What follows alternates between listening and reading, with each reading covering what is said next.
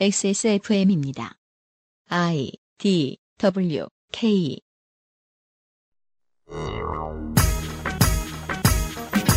Four Rounds 사법부 블랙리스트.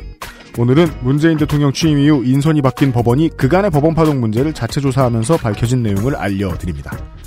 속도를 중시하며 진행된 조사였기에 더 알아봐야 할 의혹들이 많습니다. 무엇을 더 알아볼지를 파악하기 위해 그간 알아낸 것들을 이야기하겠습니다. 2018년 3월 마지막 금요일에 그것은 알기 싫답니다.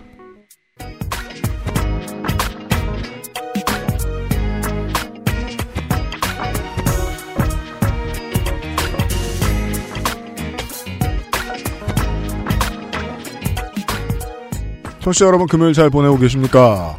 KBO 개막 6일차에 XSFM의 그것은 알기 싫답니다. 야구도 못 보고 계속 일에 매달려 있는 유승민 PD입니다. 윤세민 에디터도 앉아 있습니다. 네, 안녕하십니까. 윤재민입니다. 다급한 박판규 변호사가 어, 사실 이해되지 않습니다. 판사는 늘 느려요. 그죠? 네. 법정에 가보면 어 하면서 이렇게 천천히 본 다음에 그럼 다음 달? 괜찮으세요? 네. 어, 저 그날 바쁜데요? 그럼 그 다음 달? 그것이 제가 아는 판사의 속도이기 때문에 대체 어, 판사 일을 어떻게 했는지 전혀 예상이 되지 않는 박판규 변호사가 발을 동동 구르고 바깥에 있습니다. 네, 어, 잠시 후에 아니구나 빨리빨리 불러드려가지고 얘기를 곧 들어보도록 하겠습니다. 광고를 듣고 와서요. 그것은 알기 싫다는 1인 가구의 첫 번째 가구 아이스케어 폴더 매트에서 도와주고 있습니다. XSFM입니다. 아휴, 니는 허구한 날 나가지도 않고 하루 종일 맨바닥에 뒹굴뒹굴 대체 어쩌려고 그랴? 이거 깔어! 백일랑. 엄마의 사랑처럼 진한 10중 고밀도 압축 내장폼 알스케어 프리미엄 폴더 매트 잊지 마세요. 두피 역시 피부란 사실. Big Green XS몰에서 만나는 빅그린 헤어케어 시스템. 사람 사는 곳이 다 똑같다고 얘기하지만 완전히 똑같다고 하면 세상 모든 사람들의 아주 짧고 간단한 게으른 상상력만으로 세상 모든 다른 일들을 다 예측할 수 있을 테니 시사 프로가 필요가 없겠죠. 세상 모든 사람 사는 곳이 다 똑같다고 하지만 법원은 모습이 은근히 다른 특별한 점들이 좀 있었습니다. 네. 한국의 법원은 법관들의 독립성을 많이 지켜주는 편이고 독립성이 보장된 상태로 일을 계속 해오고 경험을 쌓아왔고 늙어온 법관들이 모여 있는 곳이고 그리고 이제 지난주에 설명을 못 해드리는 것이 있다면 어, 밖에 가서 물어보면 되지 네. 왜 이걸 굳이 어, 법원 내에서 해결해야 하느냐 특히나 사건과 관련돼 있고 재판과 관련되어 있다면 법관들은 조금이라도 관련이 되어 있다면 어, 외부인들과 의사소통을 하는 것을 엄격하게 금하는 것이 법원 내 문화이기 때문에 그렇습니다. 음, 음. 그 외에 알려드렸던 다른 여러 가지 이유로 어, 법원에서는 연구회가 있고 그 연구회의 가입을 실제로 장려하고 자동으로 가입이 되기도 하고 하지만 좀 더 멀리 보고 더 많이 공부를 해두고 싶은 법관들은 스스로 연구회를 만들어서 모임을 갖기도 한다. 키베를 뜨다가. 키베를 뜨다 말고 공부를 해야겠다는 게 결론이라는 게 에, 법관들이라고 지난주 설명을 드렸죠? 네. 예. 그러다가 법원 내부에 의심스러운 부분들이 세상 바깥으로 연구회에 의해서 나갈 것 같으니 권력이 가장 강한 것으로 보여지는 법원 행정처가 이를 심정적으로 제동을 걸기 위해서 전화를 여기저기 돌리고 심지어 어떤 판사에게는 승진의 기회를 주기도 하면서 책찍과 당근을 놓고서 안에 들어가서 스파이노르테라라든가 음. 혹은 우리한테 와서 편 바꿔라라든가 하는 형태의 에, 유치한 사회생활을 종용했다. 그리고 그 와중에 휘말린 한 판사가 에, 법원 행정처의 내막을 들여다보니 블랙리스트라고 부르지 않기도 매우 어려운 어떤 것을 사찰의 흔적을 에, 내부에 있던 사람이 행정처도 아니고 행정처 같은 건물에 에, 방을 쓰고 있던 사람이 보여주었다. 있다고 알려주었다. 라는 사실. 아주 간단히 정리하면 이런 것들이 조사위원들에 의해서 세상에 공개가 되었는데 세상에 공개되면 뭐합니까? 어, 훈민정음이 뭔지 알아야 훈민정음이 되죠. 아니면 그냥 책입니다. 네. 예. 이런 이야기를 엮어서 전달해드렸습니다. 아, 누가요? 법무법인 현진의 박판규 변호사가요. 아, 이번 주에 나오셨습니다. 네, 안녕하세요. 박판규 변호사입니다. 네. 지난주의 이야기를 짧게만 정리를 해드렸고요. 예. 예. 거기에 이어진 이야기입니다. 지난주에 예고를 해주셨죠. 아, 전국 법관 대표회의가 그때 우연치 않게 열리게 되었다. 어, 이제 오- 요- 오늘 할 얘기는 이제 전반부에는 그 1차 조사 결과 발표 난 이후에 네. 이제 전국적으로 판사들이 판사회를 계속 개최하면서 이제 그 거기 추가 조사를 요구하는 하게 되고요. 음. 네. 그 추가 조사를 하는 과정 이제 요구하는 과정에서 전국 법관 대표회의 개최를 요구하게 됩니다. 그래서 이제 이 전, 전국 법관 대표회의가 두세 차례 열리고요. 그리고 나서 그 중간에 김명수 대법원장님이 새로 취임하고 음. 2차 조사 어 추가 조사 결정을 하게 되고 조사 결과가 나오게 되는 것까지를 전반부에 이제 시간 순으로 설명을 드리고요. 네. 이제 후반부에는 2차 조사 보고서의 내용에 대해서 설명드리겠습니다. 챕터명이 이렇게 되어 있네요. 판사들의 반발과 전국 법관 대표회의 개회. 양승태 대법원장의 추가 조사 거부. 음흠. 3라운드 판사들과 양승태의 대립 2017년 4월 20일부터 9월 24일까지 4월 20일 2017년 4월 18일 1차 조사 보고서 나온 후에 4월 20일 고영한 법원 행정처 처장이 조사 결과를 수용하는 입장문을 내놓고 이규진 양형실장에 대해서 직무대기 발령을 하게 됩니다. 이규진 양형실장이 결국 가장 큰 꼬리가 되었습니다. 네. 그렇죠. 4월 24일 2017년 4월 24일 양승태 대법원장은 공석인 법원 행정처 차장, 아까 그 임종원 전 차장이 있던 자리죠. 음. 거기에 비행정처 출신의 김창보 제주지방법원장을 임명하고 이 사건을 대법원 공직자윤리위원회에 회부합니다. 네. 꼬리들을 심판해 주세요. 네. 같은 날 각급 법원 판사회에서 선출된 대표 16명의 판사들이 있습니다. 이분들은 누구냐면 음. 추가 조사가 그 하기로 결정될 때 음. 추가 조사 위원들을 누구로 할 거냐가 문제가 됐었습니다. 음. 네. 그러면서 그렇죠. 법원 가- 행정처가 조사하면 이상하잖아요. 예, 그래서 판사 회의를 열었던 몇몇 법원에서 이 사람을 우리의 조사 위원으로 추천한다. 음. 라고 해서 된 16명이 있었습니다. 음. 근데 물론 이제 판사회가 안 열린 법원에서는 추천을 안 했기 때문에 그건 없고요. 네. 어쨌든 이분들이 1차 조사 결과의 불, 불충분성을 지적하고 음. 추가 조사와 전국 법관 대표회의 대법원장의 입장 표명을 요구하는 내부 게시글을 올리고 이날 같은 날 그 오연석 판사라고 인천지법에 있는 판사도 추가 조사 요구하는 내부 게시- 게시글을 올립니다. 음. 근데 이때 이 추가 조사 요구와 전국 법관 대표회의 요구가 처음 요구됩니다. 음. 그러니까 니네가 조사하지 말고 우리가 할게라고 판사 대표들이 나선 거네요. 네, 추가 조사를 해달라는 거죠. 네. 그리고 전국 법관 대표회를 열어달라. 음. 그래서 이, 그날 이후로 5월 22일까지 약 한 달간에 걸쳐서 4월 25일부터 5월 22일까지 전국 18개 법원 중 14개 법원에서 판사회의가 개최됩니다. 아, 이 문제 때문에. 네, 이 문제 때문에. 그래서 세 가지를 이제 결의를 하- 하거든요. 첫 번째가 추가 조사. 두 음. 번째가 전국 법관 대표회의 개최.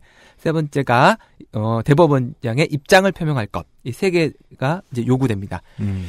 이 여기가 이제 좀 중요한 부분인데요. 뭐냐면 아까 이제 이 사건이 이렇게 크게 불이됐던 거는 신영철 전 대법관 사건이 네. 있었기 때문에 네. 그 트라우마가 남았다고 제가 말씀드렸었는데 그때 그렇습니다. 이제 그때는 어떻게 대응을 했었냐면 각 법원이 판사 회의를 열었습니다. 음. 그 열어서 그 결의 내용을 게시판에 올리고 음. 되는데 문제는 그렇게 올리고 나서 판사의 후속 조치가 없었습니다. 음. 그러다 보니까 갑자기 노무현 전 대통령 서거 한 후 이후에는 아무런 후속치가 없기 때문에 그냥 음. 결국 신영정 전 대법관은 6년의 임기를 마치고 퇴임했거든요. 그냥 오- 그냥 뒤로 밀려난 게시물만 있는 거네요. 그렇죠. 음. 그러다 보니까 이번에는 그렇게는 안 되겠다. 차라리 전국 법관 대표회의를 열어서 대표 자리를 모아서 음. 그 사람들이 결정을 할 수 있게 후속 조치를 해달라. 음. 이걸 요구하게 됩니다. 그래서 그 사건과 이 사건의 가장 큰 차이점은 전국 법관 대표회의가 열렸다는 겁니다. 그 10년 전에 이제 부장판사급이었던 분들이 어, 신영철 대법관은 그 사태를 경험을 하고 예. 이제 그분들이 법원장이 됐을 거 아니에요. 그, 예. 그다음에 그때 당시에 배석 판사들이 단독 판사가 됐고요. 그죠. 그 당시에 단독 판사들이 10년 뒤에 부장 판사가 됐죠. 그들이 이거 네. 이번엔 그냥 넘어가면 안 돼. 예, 그냥 넘어가 안 된다. 판사회만 해서는 다시 유야무야 끝날 수도 있다. 차라리 전국 법관 대표회의를 열어서 음. 구체적인 방안을 그 사람들이 논의하게 만들자. 음. 업무상 법원으로는 정치와 가장 유리되어 있는 업무를 하시는 분들이 네. 자신의 업에 대한 정치 활동을 시작하시네요. 왜냐하면 그쪽에서 먼저 정치적으로 굴었잖아요. 그러니까요. 사찰 의혹이 있는데 지금. 음. 네. 그, 그 중간에 이제 5월 10일 날 문재인 대통령이 취임하고 5월 17일 날 5월 17일 양승태 대법원장은 사법 행정권 남용 의혹에 관한 무거운 책임을 느낀다는 공식 입장을 표명하고 음. 각급 그 법원 대표 법관들의 논의의 장을 만들겠다. 즉 전국 법관 대표 회의를 하겠다. 하겠다. 그리고 5월 23일 고용한 법원 행정처 처장이 처장직을 사임하고 대법관직으로 복귀하면서 처장직은 공석이 됩니다. 점점 꼬리들이 올라갑니다. 5월 26일 대법원이 전국 법관 대표 회의를 6월 19일 날 개최하기로 결정하게 됩니다. 네. 이제 5월 26일 날 이 결정을 했기 때문에 그 이후에는 판사회의가 열리지 않게 됩니다. 음. 예. 그래도 그리고 나서 6월 19일 날 개최하기 위해서 그 각급 법원에서 대표자를 한두 명씩 선정하는 뽑아서, 네. 거는 하고 있- 하게 됩니다. 6월 1일 이제 법원 행정처 처장으로 2014년 2월부터 2016년 2월까지 근무했던 박병대 대법관이 퇴임합니다. 6월 19일 1차 전국 법원 그 대표자 101명으로 구성된 전국 법관 대표회가 개최되고 거기에서 사법부 블랙리스트 의혹을 조사하기 위해서 대법원장에게 조사 권한을 위임해줄 것을 요청하고 실장회의와 처장회의에 참여하여 사법행정권 남용 행위를 실행한 담당자들을 직무에서 배제할 것. 그 다음에 전국 법관 대표회의 상설화를 요구하게 됩니다. 그리고 이 요구를 관철시키기 위해서 법관 대표회의 내에다가 진상조사 소위원회, 그다음 사법개혁 소위원회 두 개를 음, 구성합니다. 그러니까 행정처와 대법원장 못 믿겠다. 음. 예, 권력 분산 이라는 네, 주장을 하고 나온 거네요. 예. 6월 20일 대한변협은 임종원 전 차장의 변호사 등록을 허가합니다. 변호사 등록은 제가 요즘 아무리 봐도 거의 웬만하면 해주는 것 같아요.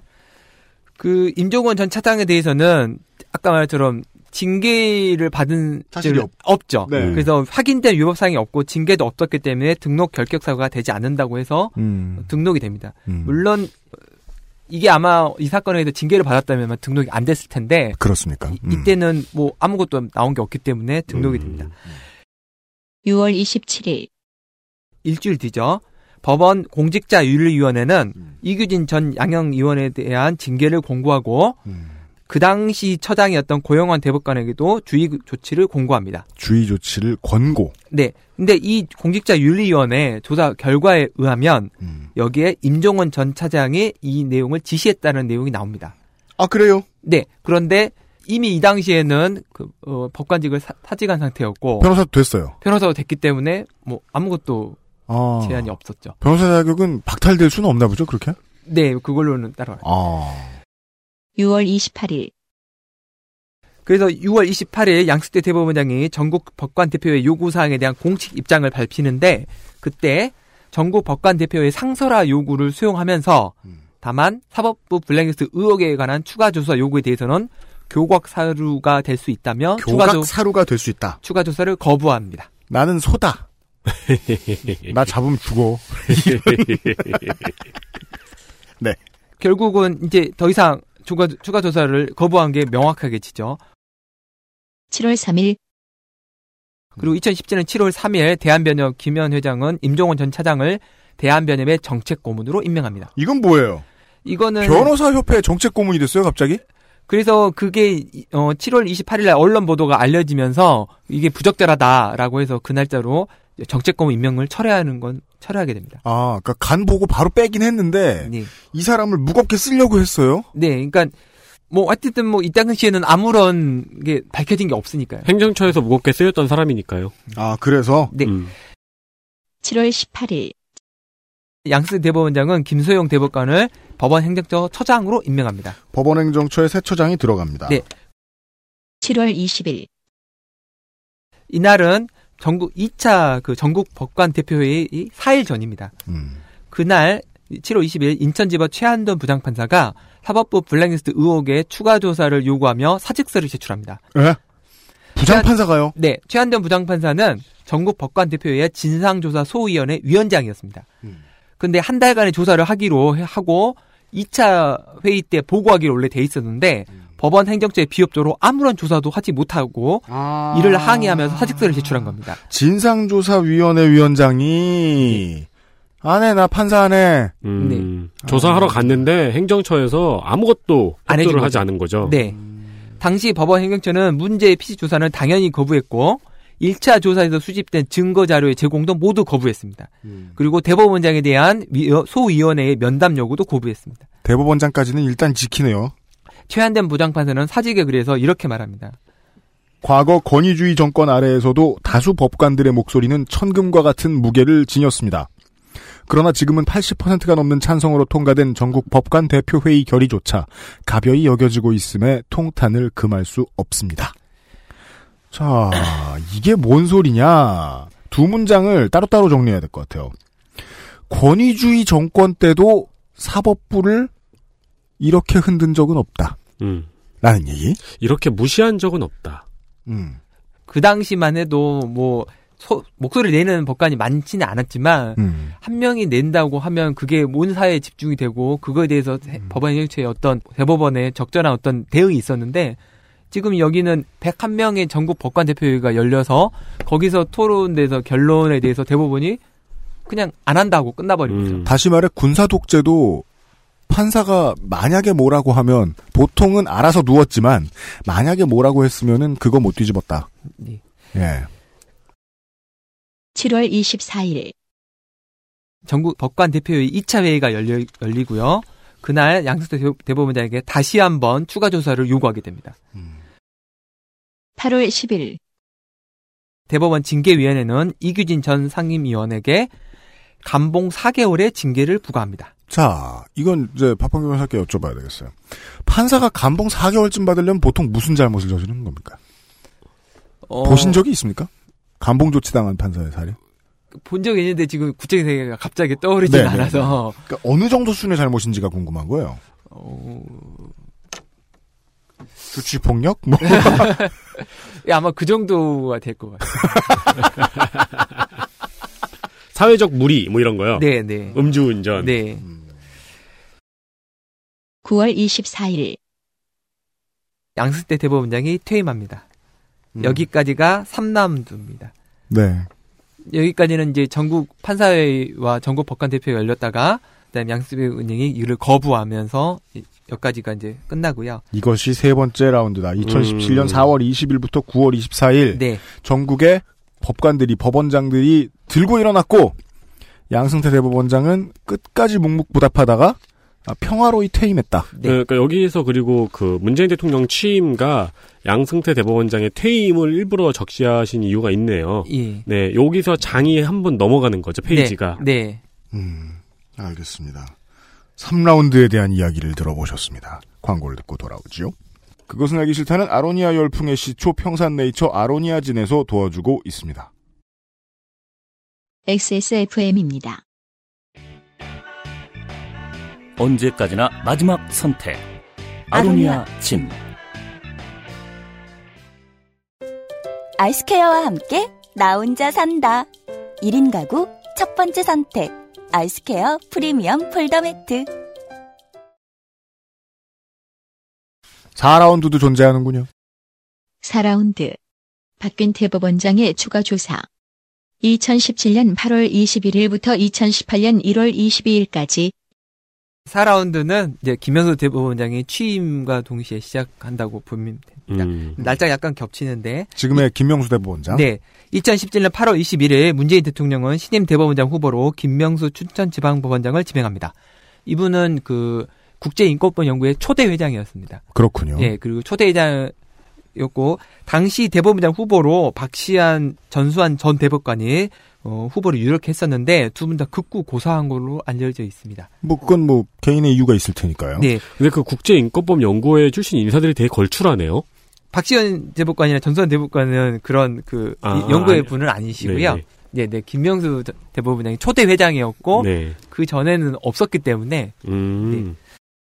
2017년 8월 25일 홍승면 사법지원실장 이 서울 고법 부장판사로 발령받아서 실장 중에 한 분이 이제 행정처를 떠나게 됩니다. 음. 그리고 남은 실장의 참여자 다섯 명 다섯 명 중에 이민걸 기획조정실장과 심준보 사법정책실장 두 분만 행정처에 남는 상태가 됩니다. 아, 정권 바뀌고 네. 대법원장 바뀌고 네. 행정처 직원도 바뀌고 있네요. 예, 계속 바뀌고 있습니다. 그러니까 그 사찰을 했다면 그것을 무조건 알았든지 실행했든지 아이디어 회의를 네. 했을 만한 사람들이 갈리고 있다. 예.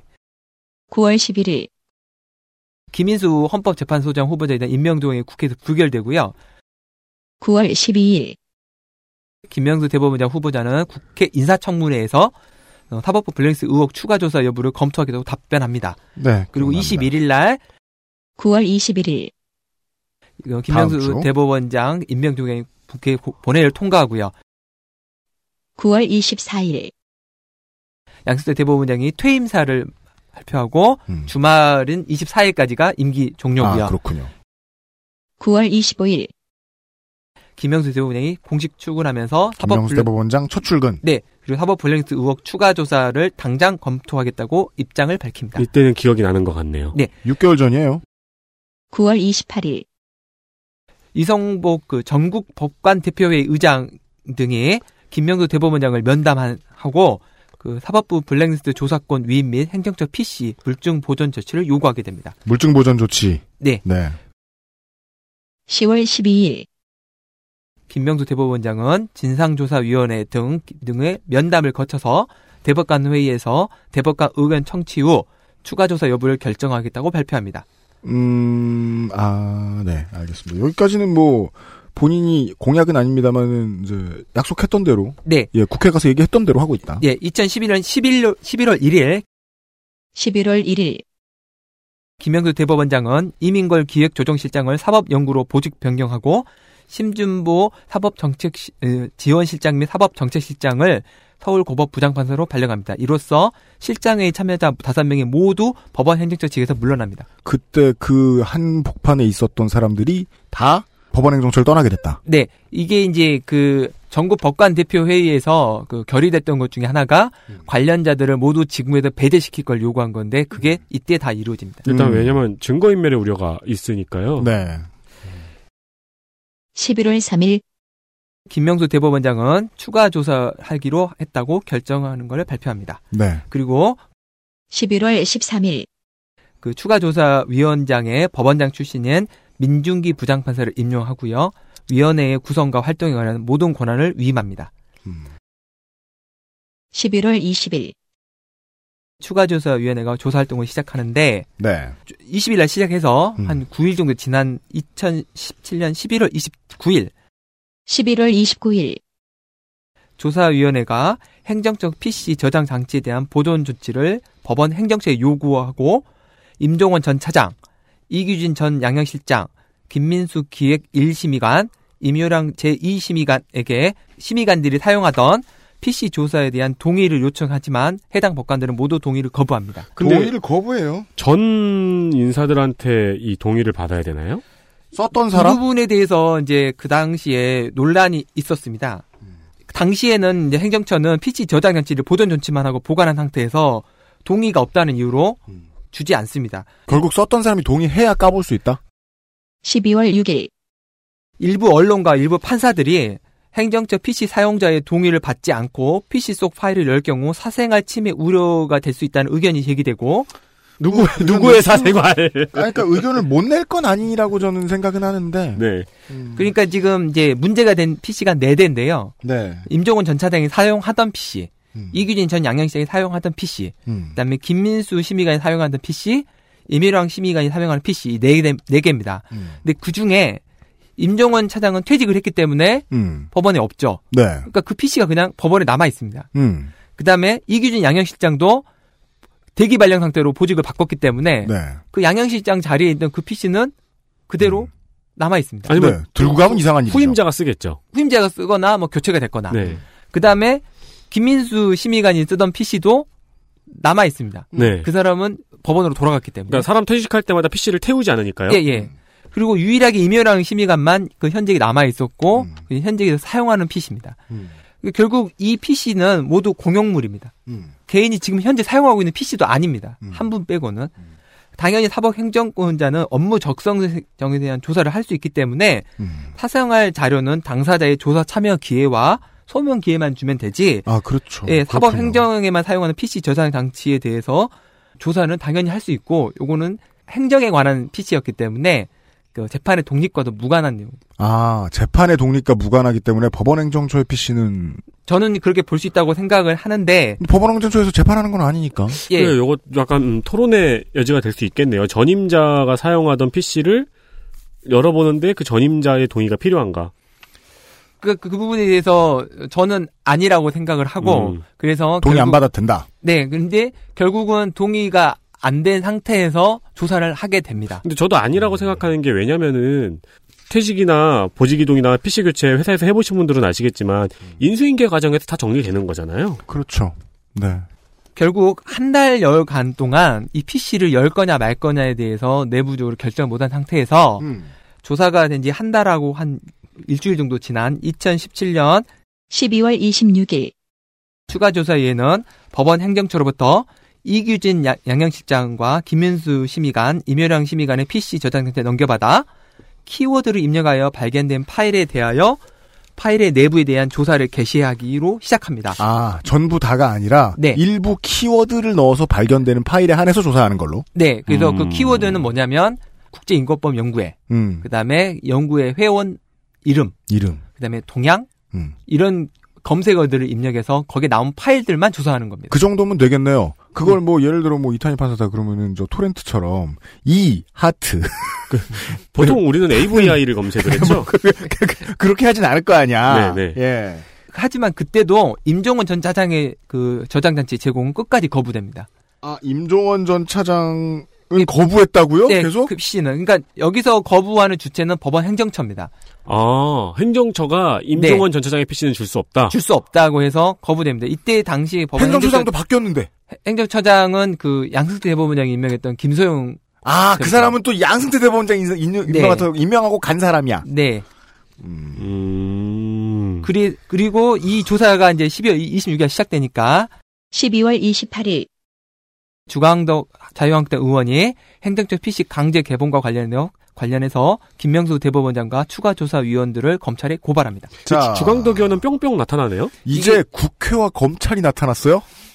계속 네. 법원이었는데? 이거는 그냥 계속 검찰에 고발된 상태로 현재까지 뭐 진행된다는 말은 못 들었습니다. 검찰도 무섭죠. 그러니까 제가 질문하고 싶었던 게 그거였거든요. 그냥 그 일반인 입장에서 이것도 사찰도 말이에요. 회사의 직원에 대한 사찰이라도 범죄 혐의가 있는 거기 때문에 수사는 검경이 해야 되잖아요. 그래서 저도 그 생각을 했어요. 근데 법원에서 이런 일이 있었잖아요. 가급적 검찰이나 경찰을 법원 안에 안 들이려고 하는 건가요? 예, 좀 그런 면이 있고요. 그다음에 이제 대한 우리 헌법이 사법부, 입법부, 행정부로 나눠져 있고 네. 특히 입법부에 관해서는 자치권을 인정하는 경우도 있어서 네. 예, 국회 관련해서는 이제 음. 무슨 아, 검찰 조사나 이런 거에도 국회 관련해서는 보통 윤리위가 따로 열려서 예, 그래도 예. 가급적 일반 뭐 검찰이나 뭐 체포, 음. 심지어는 뭐 체포 동의안의 의결까지 받아야 되는 그렇죠. 이런 게 이제 그건 독립을 보장해주기 위한 건데 거죠. 사법부도 하나의 이제 그 법관들도 예, 마찬가지. 삼권 분립의 한 축이기 때문에 가급적 이제 관례상 음. 어, 개입을 하지 않으려고 하는 게 검찰이 쳐들어가서 박스 들고 나오는 상황까지는 네. 무슨 음. 법관이 뭐 낮술을 먹고 법원 건물에다가 노상방뇨했어. 그럼 일단 거기에서 윤리위가 형성이 돼서 그렇죠. 벌줄 거 주고 그러니까 노상방뇨를 뭐 지하철역에 했으면은 이제 경찰이 잡아갈 수 있는데 아니지 네. 그거는 저 공익근무가 잡아가죠. 아 그렇죠. 이제 법원 건물에 한다면 근데 거기 이제 뭐 무슨 뭐 서부지법인데 뭐길 건너에 있는 마포경찰서에서 경찰관들이 뛰어와가지고 아 뭐 이런 놈이 다 있어 이러고 잡아가지 않는다. 네. 그것은 독립 보장을 위해서다. 음. 그렇다면 조사하는 게 훨씬 귀찮고 힘들죠. 예. 강제 구인, 강제 소환, 압수수색 이런 거 안 되잖아.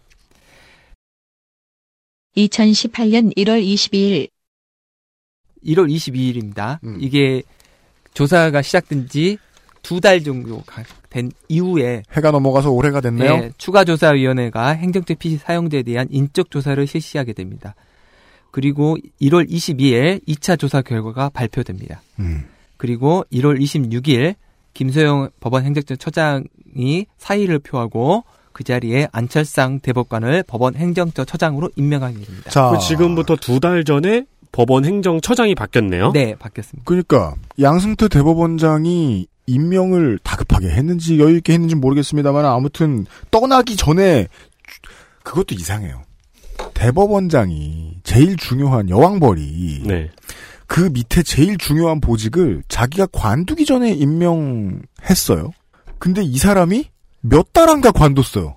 이 중요한 보직에서. 그, 이 부분에 관련해서는 뭐 의견이 여러 개 있는 걸로는 알고 있는데 저도 뭐 정확한 내용을 알 수 없고 그래서 그냥 팩트만 알려드렸습니다. 알겠습니다. 네, 김 그래서 차 후임인 김명수 대법원장이 어, 법원행정처장을 또 바꿨습니다. 네. 바꿔서 임명했어요. 네.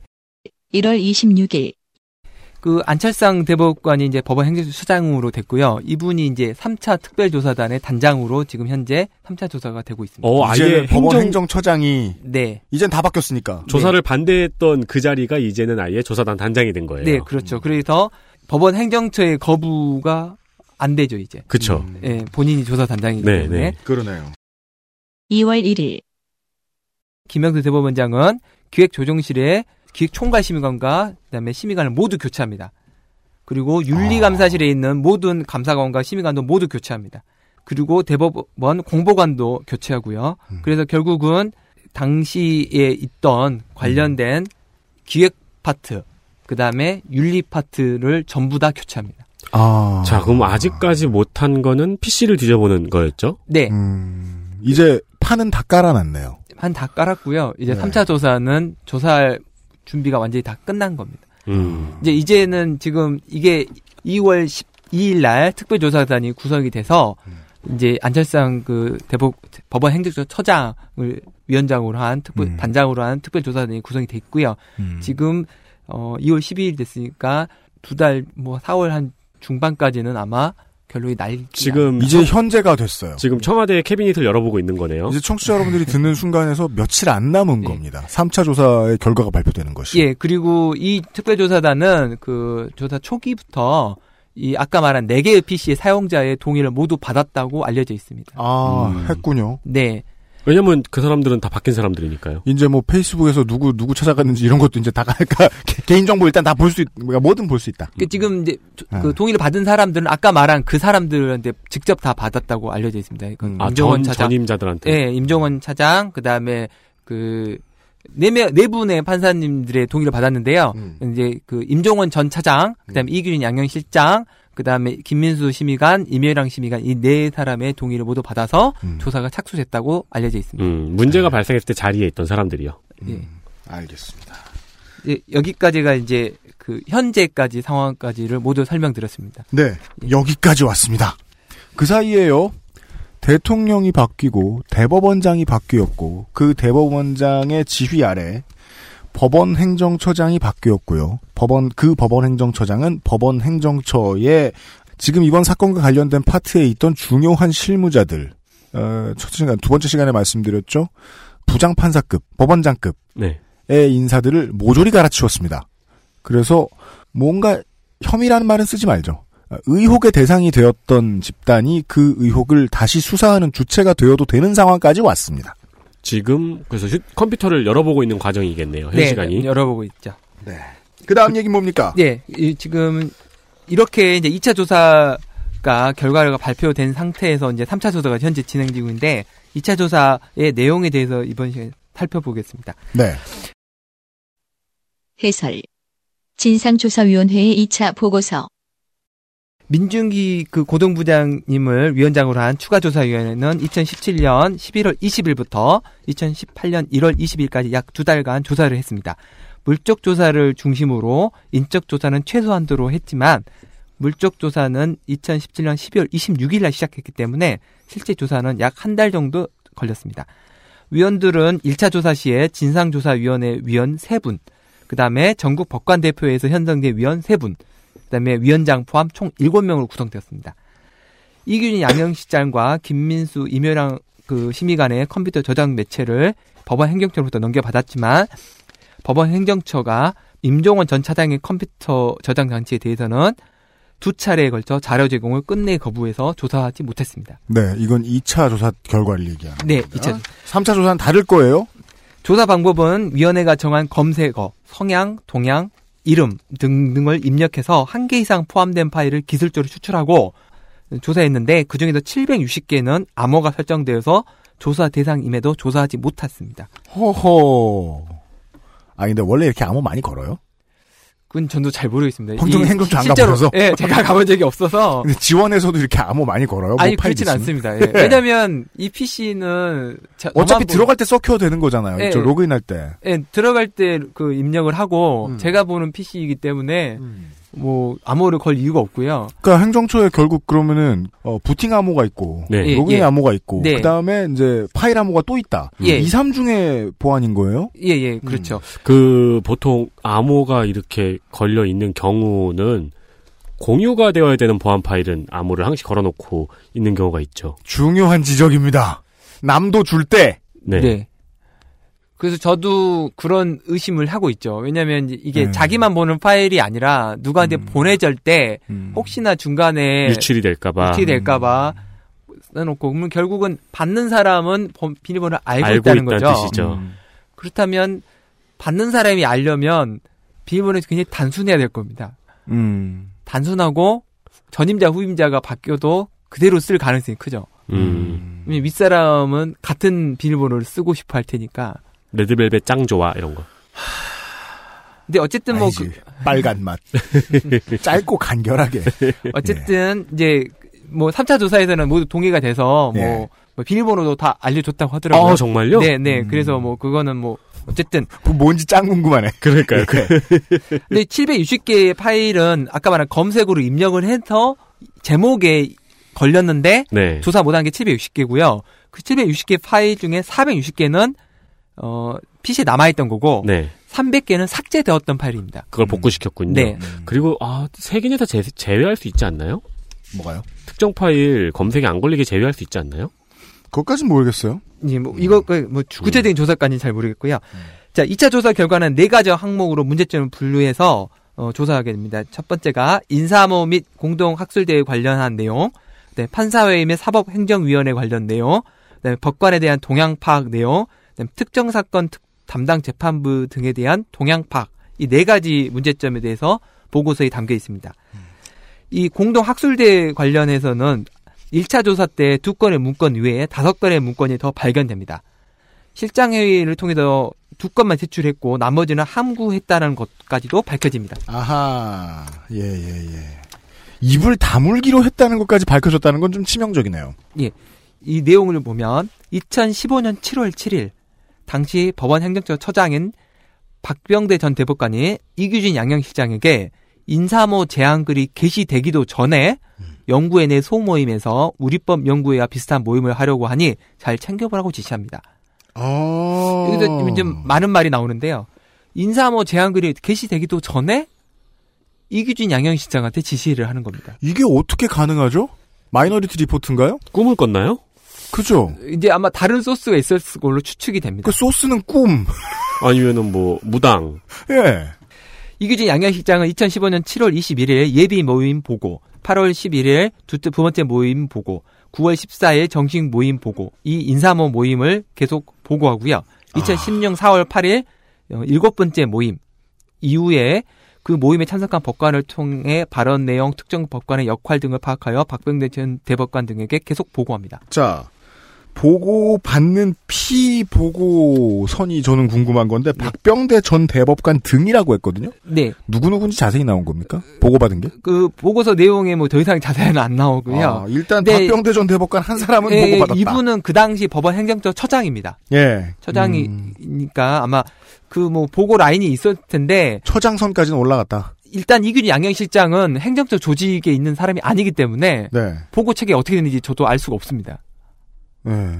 그러니까 아. 예를 들어 기조실장이면 그 위에 보고 라인이 차장이 있고 처장이 있기 때문에 아 맞다. 행정처 소속이 아니잖아. 예. 그렇죠. 그러니까 약간 리베로 성격이 이기 때문에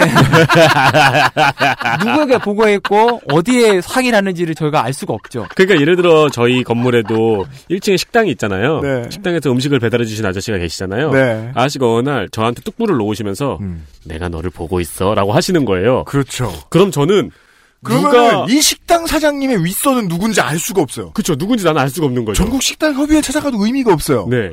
아, NPC네요. 행정처 입장에서 양형 실장은 음, 실제 보고선이 아닌데도 아니지?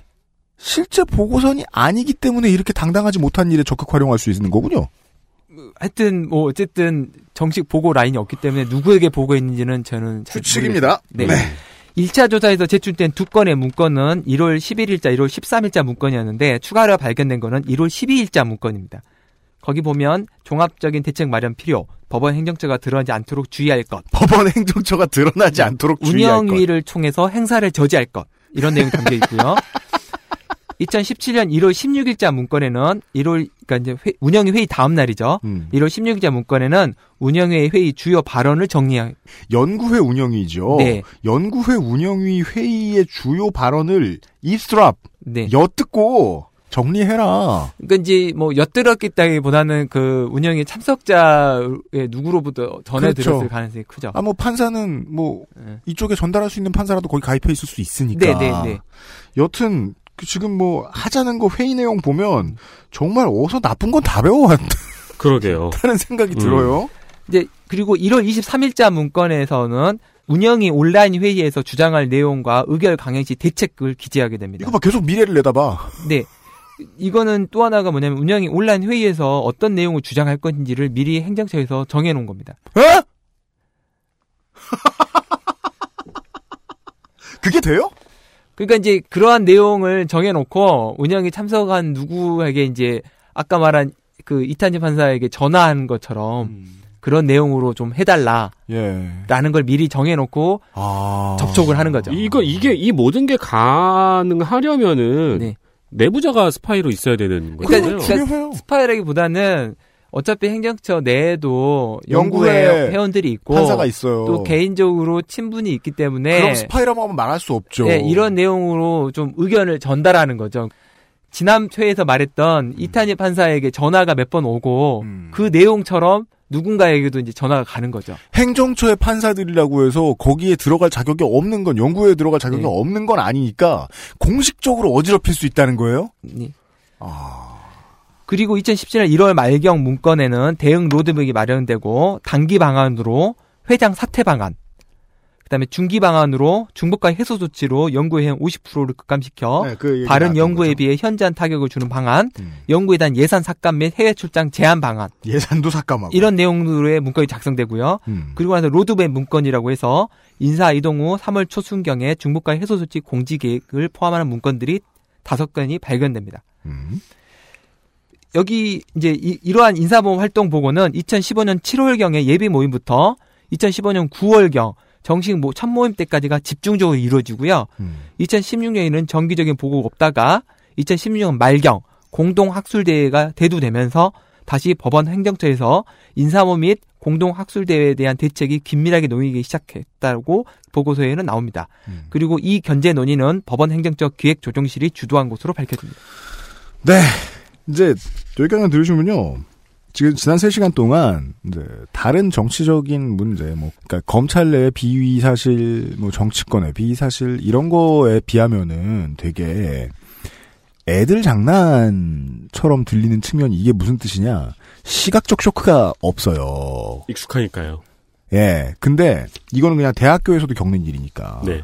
중요한 건 뭐냐면 법원에서는 판사는 이런 일 근처의 상황도 안 겪도록 관리해 줘야 되는 게 민주공화국의 네. 상권 분리를 하고 있는 민주공화국의 의무라는 거죠. 예, 그, 저도 그렇게 생각합니다. 네. 아, 물론 그래도 범찰이 검찰이 이렇게 부패한 게 상식적이다라고 말하는 게 아니라 법원은 이 정도의 흔들림 이게 뭐 0.1 정도의 리히터 스케일이라고 봅시다. 0.001도 겪은 적이 없다는 거예요 그동안. 네. 금간 적이 없다는 거예요. 헌정사상 가장 심하게 난 기스일 수 있다는 겁니다. 그러니까 이게. 사법부 사법부에 블랙리스트란 단어가 다른 블랙리스트와는 또 성격이 다른 단어였군요. 예, 좀 다를 수 있죠. 좀 크다는 거죠, 그게. 네. 어, 알겠습니다. 예, 그리고 이 2차 보고서의 두 번째 내용은 아, 이제 바쁘세요, 마음이. 두 번째 내용은 네. 말을 타고 계신 것 같아요, 지금 계속. 의자가 아니라. 네. 그 사법 제도에 관한 판사의 참여 방안의 논의가 지속되자 법원 행정처는 2015년 8월부터 10월까지 가끔 법원 법관들로부터 사법 행정에 관한 현안 의견을 청취한다는 이유로 그 목적으로 사법 행정위원회를 구성하기로 합니다. 사법 행정위원회. 예. 그런데 이게 인사모 회의에서 법원만 판사회의에서 이 행정위원회 판사를 선출하자라는 논의가 있, 있게 됩니다. 민주적으로 하자. 네. 그래서 이 기획조정실에서는 2016년 2월 24일부터 우리법 연구회 및 국제인권법 연구회 소속 파- 법관들의 판사회의 활성을 위한 조직적 활동에 대한 대응 방안을 적극적으로 제시합니다. 그죠. 그러니까 민주적으로 변하는 것이 싫은 사람들은 상대방 세력이 우리를 노리고 있다라고 이해하죠, 보통. 네. 그래서 이런 단어를 쓰는 거네요. 우리법 연구회 및 국제인권법 연구회 소속 법관들의 판사회의 활성을 위한 조직적 활동이라고 네. 민주적인 과정을 거치자라는 표현을 이렇게 이해한 거예요. 그래서 이런 사람들이 그러니까 비판적인 판사들이 판사회에서 선출되는 걸 막고 법원장 추천으로 사법행정위원회 위원을 구성하되 반발을 최대한 막기 위한 방안을 검토하기 시작합니다. 자꾸 말 걸어서 죄송합니다. 바쁘신데. 이게 시진핑 같은 소리 하고 있잖아요. 내가 다 지정할 거야 아니에요 이거. 여기서 방안을 제시했다는 표현을 유의하시면 좋은데 그렇습니까? 2차 보고서에는 음. 제시된 방안이 실행되었는지 여부는 조사 법을 넘는다는 이유로 조사하지는 않았습니다. 방안을 제시. 2016년 3월 7일 기획조정안 심의관이 2010년 3월경에 있을 중앙지법 단독판사회의 의장 선거와 관련하여 연구회 출신 단독 판사의 당선을 저지하기 위한 방안을 제시합니다. 대학교네요, 대학교. 네. 대학교 동아리. 연구회 출신 판사가 당선되면 안 된다. 예, 이제 이 사람이 당선이 되면 이제 행정위원회에 추천하려고 할 시도를 할 것으로 예상되기 때문에 음. 미리 사전에 차단하려는 것 같습니다. 음. 2010년 3월 28일 기획조정실 심의관이 타법행정위원회 위원 위촉 결과에 따른 문제 제기를 미리 차단하기 위해 핵심 그룹과 유대 관계가 있으면서도 이 핵심 그룹은 이제 그 비판적인 사람들, 네. 그래 유대가 있으면서도 균형 감각을 갖춘 법관, 법관 사회에서 상징성이 있으면서도 정치적으로 편향되지 않는 법관, 정치적 색깔이 없으면서도 오피니언 리더 역할을 하는 법관을 선제적으로 발굴하여 위원을 선정할 것을 제시합니다. 여기서 제시라고 나오죠. 네, 보통 정치적 색깔이 없는데 오피니언 리더 역할을 할 수 있는 사람 은 보통 내시 역할 잘합니다. 음, 잘 내시- 딸랑거릴 사람이에요.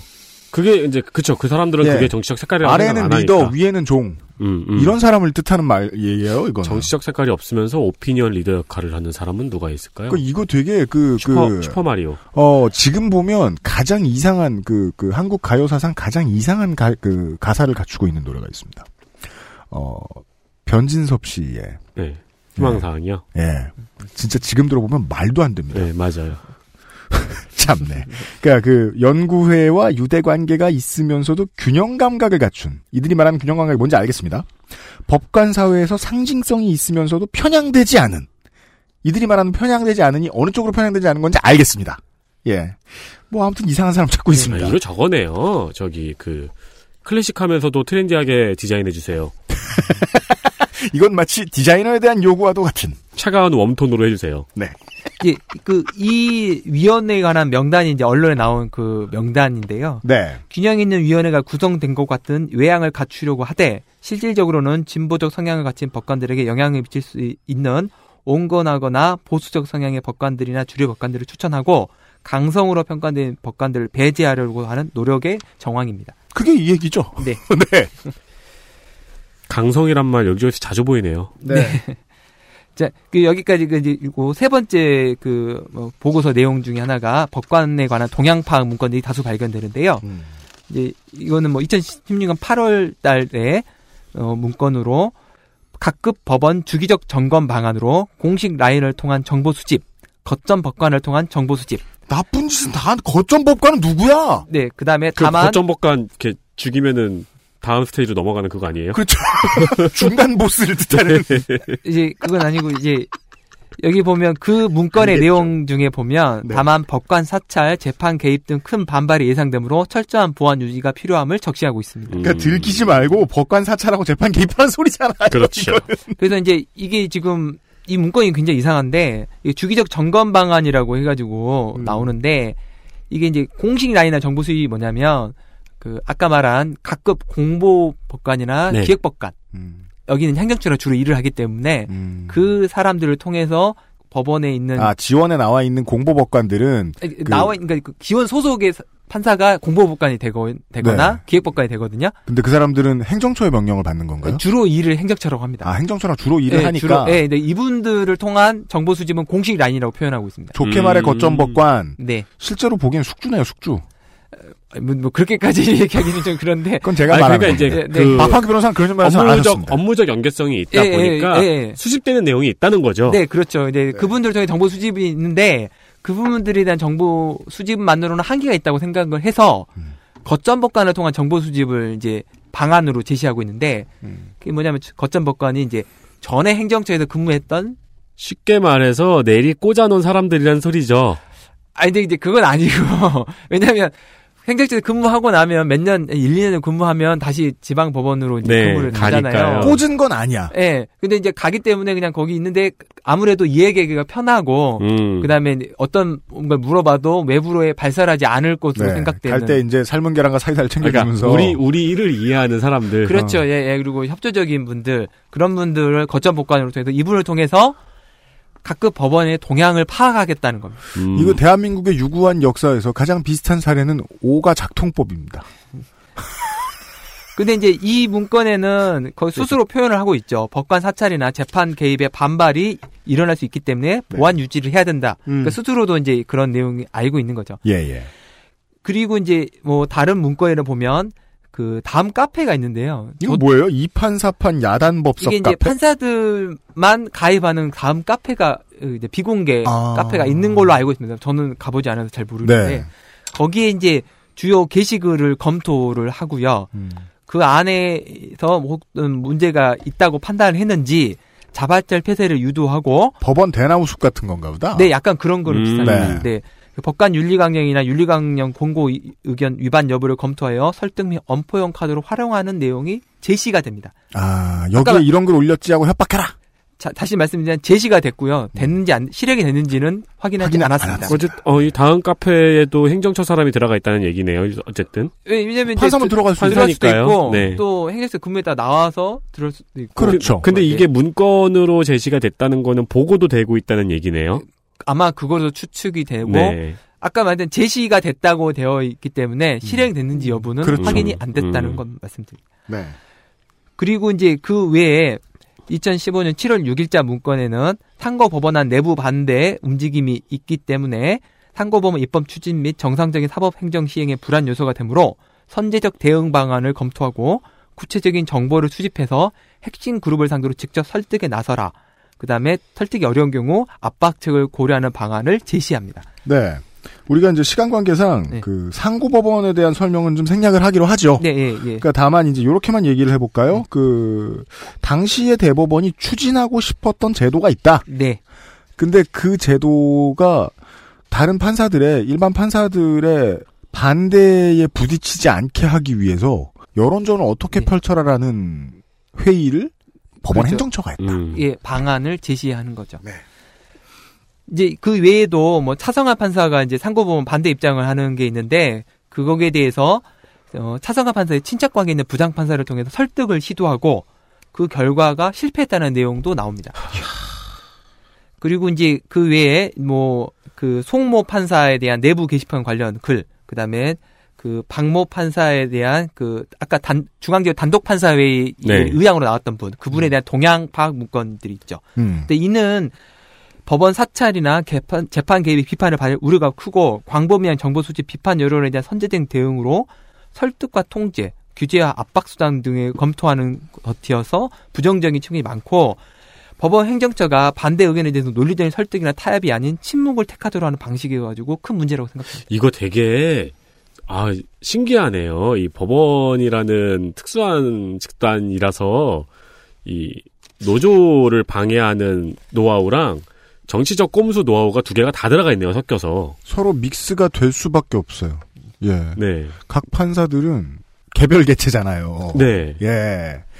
근데 이제 또 비슷한 입장을 견지하고 있는 사람들이 많다 보니까 노조 조직을 분쇄하는 방식하고 네. 국회에서 로비하는 방식을 섞어서 섞어서 다 들어가 있네요. 근데 또 그쪽에서는 인사권을 휘두를 수도 있고. 음. 예. 그 지금까지 이제 세 가지 그 아이템에 대한 보고서의 내용을 제가 간략히 정리한 거고요. 네. 네 번째가 이제 가장 2차 보고서에서 가장 언론에 주목받았던 원세훈 판결 관련한 문건입니다. 아, 이게 있군요, 이제. 네. 예. 2차 조사에서는 기획 1심의관, 그 김민수 심의관의 컴퓨터 2014년 폴더에 기조실 폴더 안에 저장돼 있던 정상 파일 중 김동진 동향이라는 키워드로 추출된 파일이 발견되는데 키워드 두 개. 김동진, 동향. 예, 이두 가지 키워드를 넣어서 파일을 추출했더니 거기에 원세훈 항소심 선고일 다음 날인 2015년 2월 10일 날 작성된 물건이 발견됩니다. 음. 이 문건에는 항소심 판결 이전에는 청와대의 항소 기각 문의에 대해 우회적 간접적으로 항소심 담당 재판부의 동향을 파악하려고 노력하고 있는 내용을 알리고 있고요. 어, 재판에 개입을 하고 있네요. 이제 개입이라기보다는 그 결론이 어떻게 날지를 어떻게든 알아보려고 노력하고 있다는 것을 청와대에 알려줍니다. 음. 그리고 우회적 간접적인 방법으로 재판부의 의중을 파악하려 노력하고 있다. 다만 1심과 달리 결과 예측이 어려우며 행정처도 불안해하고 있는 입장이라는 내용이 담겨져 있습니다. 자, 몇 가지를 파악할 수 있습니다. 저희가 몇 시간 동안 계속 시간 나면 강조해드렸던, 어, 우리나라의 사법부는 생각보다 독립이 잘 돼 있다. 네. 그래서 어떤 재판부가 무슨 재판을 맡아도 바깥에서 판사가 무슨 생각을 하는지 알 방법은 없다. 네. 그건 청와대도 모른다. 음. 그리고 굳이 알려고 하지도 않았다. 네. 우리가 했던 얘기를 다시 한번 설명을 드릴까요? 그건 군부 독재도 안 그랬다. 네. 근데 여기서는- 지난 정권은 시도했다. 예. 그리고 이제 이 문건의 내용을 보면 우병우 민정수석이 선거 후에 선거가 이제 그 항소심 판결이 원세훈에게 불리하게 나왔거든요. 네, 당시 청와대 민정수석. 네.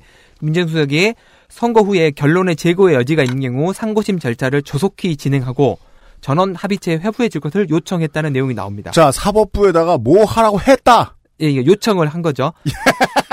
그러니까 자꾸 순화시키시네요. 행정 행정처도 네. 행정처도 재판에 관여를 못 하는 거예요. 네. 네.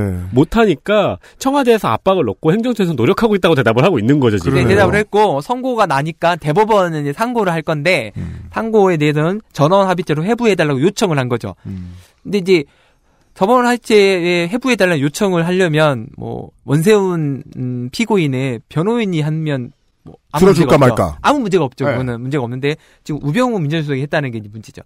그렇죠. 법원 행정처는 곽병원 당시 법무비서관을 통해 사법부의 진위가 곡해되지 않도록 상세히 입장을 설명했다고 문건에 나옵니다.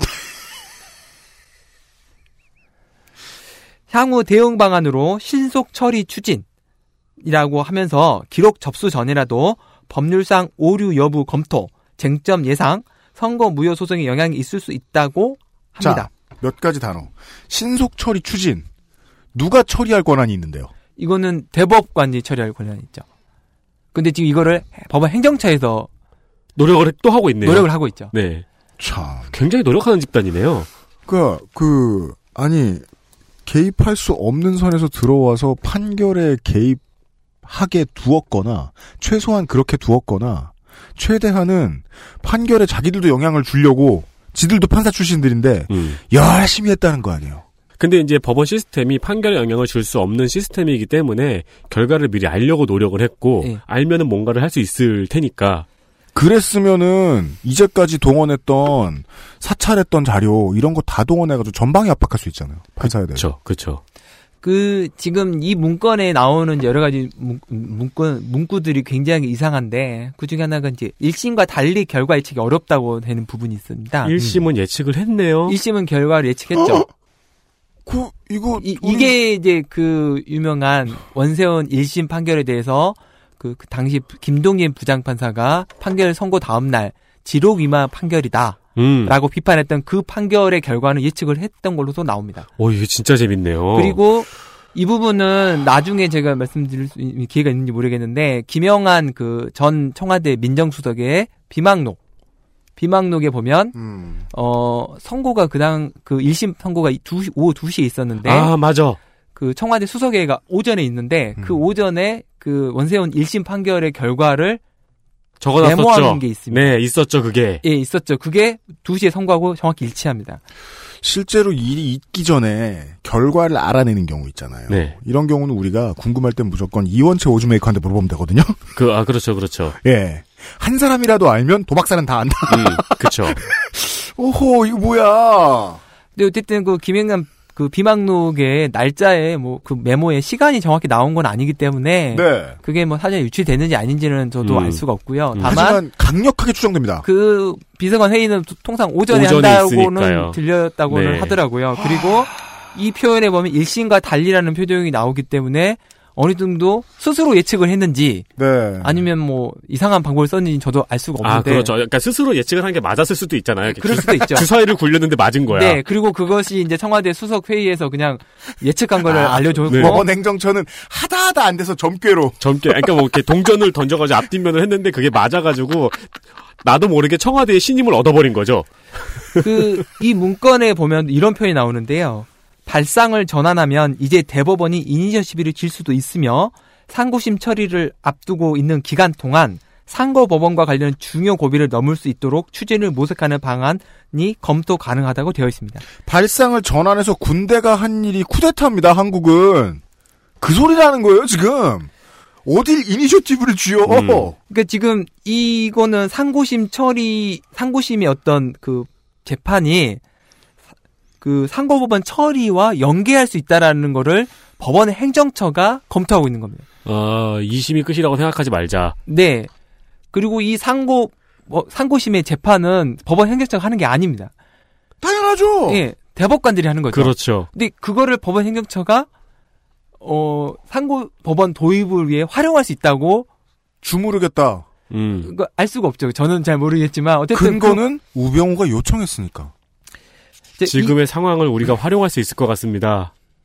이게 아니, 그러니까 이제 저- 여기서는 네. 활용은 뭐냐면 이니셔티브를 줄수 있다는 말은 네. 상고법원 도입과 관련해서 네. 청와대나 법무부로부터 협조를 그동안 못 받은 걸로 보입니다. 음. 그런데 이 상고심, 그러니까 상고 항소심이 원하는 대로 안 나왔지만 음. 상고법 재판에 내리는 그 순간 거, 거기까지는 오히려 대법원이 주도권을 질 수 있는 상황이 되니까 오히려 괜찮다. 근데 이거 신기한 게, 와, 청와대하고 법원 행정처가 이렇게 비밀 얘기를 서로 주고받는, 비밀 네. 교환 일기를 주고받는 사이인데, 음. 그 와중에 신기한 게 행정처에서 이런 일을 하는 사람들이 전부 다 판사님들이라는 게, 판사들이라는 게 굉장히 신기하네요. 그렇죠. 네.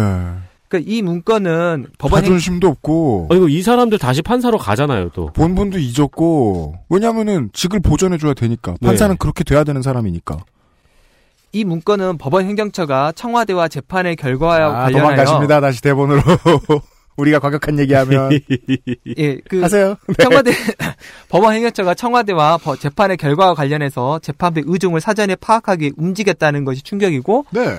더 충격인 것은 상고심 처리와 관련해서 상고심 재판을 상고법원과 관련된 중요 고비를 넘을 수 있는 수단으로 활용하려 했다는 것이 심각합니다. 심각하죠. 이러면 판사들로 구성된. 이거는 저 동헌에서도 이렇게 심리 못하도록 네. 했었다는데 역사책을 보면 사실 죄 짓지 않고 피해자 안 되는 사람은요 법원의 독립성의 중요성에 대해서 알 필요가 별로 없습니다. 예. 그래서 이게 심각성이 안 알려지는 거예요. 이걸 만, 감히 만지려고 하는 세력은 헌정사상 지금까지 드러난 적 없었다라는 겁니다. 그렇죠. 이번이 처음인 거죠. 네. 거의. 거의 그렇죠. 물론 우리가 이제 뭐 옛날에 뭐 심증이나 의정 같은 건 많이 있었죠. 네. 뭐 특히 이제 80년대, 70년대 여러 가지 재판들에 대해서. 근데 이게 이렇게 직통 라인으로 서로 서한을 주고받고 실시간으로 대응을 했다는 거는 지금 처음 밝혀지는 거네요. 그렇죠. 예. 네. 더 심각한 건 과연 청와대가 관심 가지는 사건이 원세훈 판결이었냐 하나뿐이었냐는 겁니다. 그럼요. 게다가- 게다가 로 말하자고요. 큰일 났는데 지금. 게다가 이 상고법원에 관한 법원 조직법 개, 그 개정안은 여, 여야 의원 168명의 의원 입법으로 발의됐습니다. 따라서 이 발의 과정에서도 거래가 있을지 않을까 하는 의심도 듭니다. 상고법원은 어, 일부 방안에 있어서 어, 양세 대법원장 혹은 당시 많은 대법관들 법원의 희망 사항이었고 네. 법원의 입지를 위해서 매우 중요한 그리고 일부 법관들의 승진길에 티오를 더 열어줄 수 있는, 있다는 측면에서 매우 중요한 목표 사업이었는데 이 사업을 국회가 도와줘서 국회 절반 이상이 발의를 해줬다. 네. 그리고 당시에 국회 절반 이상은 거의 대부분 새누리당.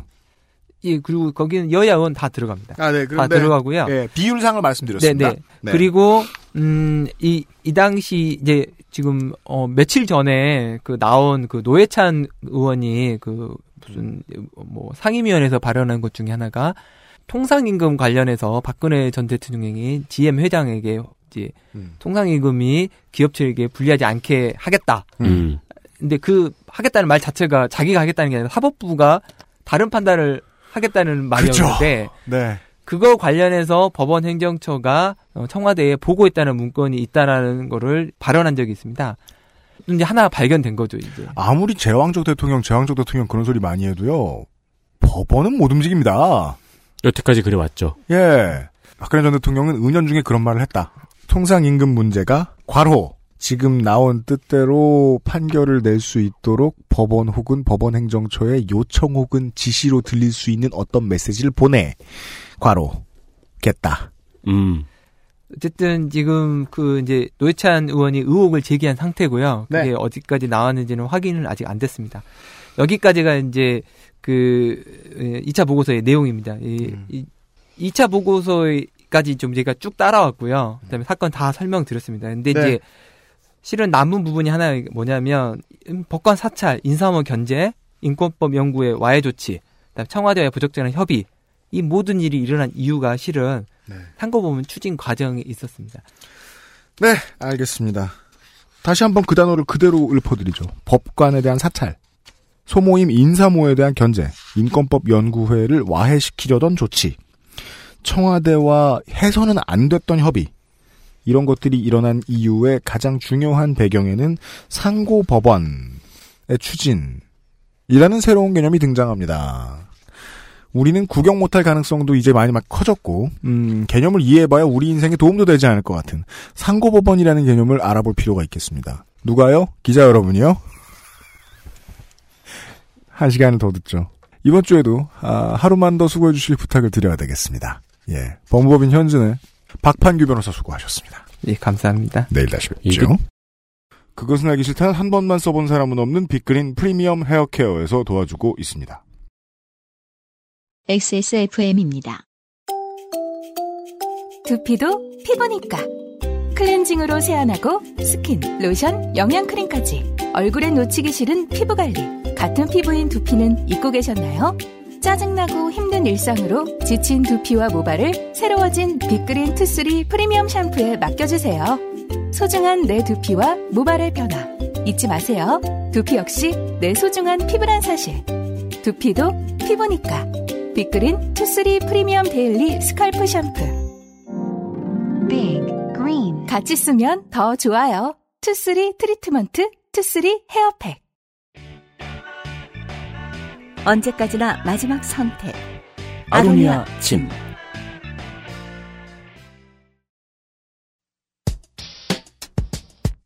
어, 법조 기자 여러분들이 많이 들으셨으면 좋겠다고 말씀드렸죠? 그 외에도 이제 그냥 관심 있어서 들으시는 청취자 여러분들께 어, 다시 한 번만 짧게 최대한 짧게 한번 정리를 해 보자면 어, 이런 거라는 겁니다. 아, 원래 사법부 안 건드려 판사 안 건드려 근데 지난 정부는 건드렸다. 그리고 내부에서 호응해 오는 법원의 식구들이 있었다. 우리 좀 건드려줘. 서로 딜 좀 하게. 음. 근데 법원이 딜하면 뭘 가지고 딜합니까? 법원 내에 있는 마호가니 책상을 주진 않을 거 아니에요. 어, 되게 갖고 싶네요. 법원 안에 있는 막 되게 오래된 로모 카메라 그런 걸 주진 않을 거 아니에요. 그, 그, 그 이제 유니크템 이런 걸 내면서 예, 국회에 가서 사법부에 유리하게 법을 바꿔주시오 이러진 않을 거 아니에요. 네. 판결을 가지고 딜을 쳤을 거라는 겁니다. 음. 예. 아무리 부패가 많은 나라에도 웬만하면 사법부가 판결 가지고 자기 이득을 위해 딜치진 않는다는 거죠. 그 문제에 대해서 접근을 하고 있던 중입니다. 내일 이 시간이 결론입니다. 잠깐 쉬러 간 다급한 박판규 판사, 아, 전 판사, 변호사와 함께 다시 한번 토요일에 인사드리겠습니다. 듣느라 수고하셨습니다. 유승 PD와 윤세민 에디터였습니다. XSFM입니다. I D W K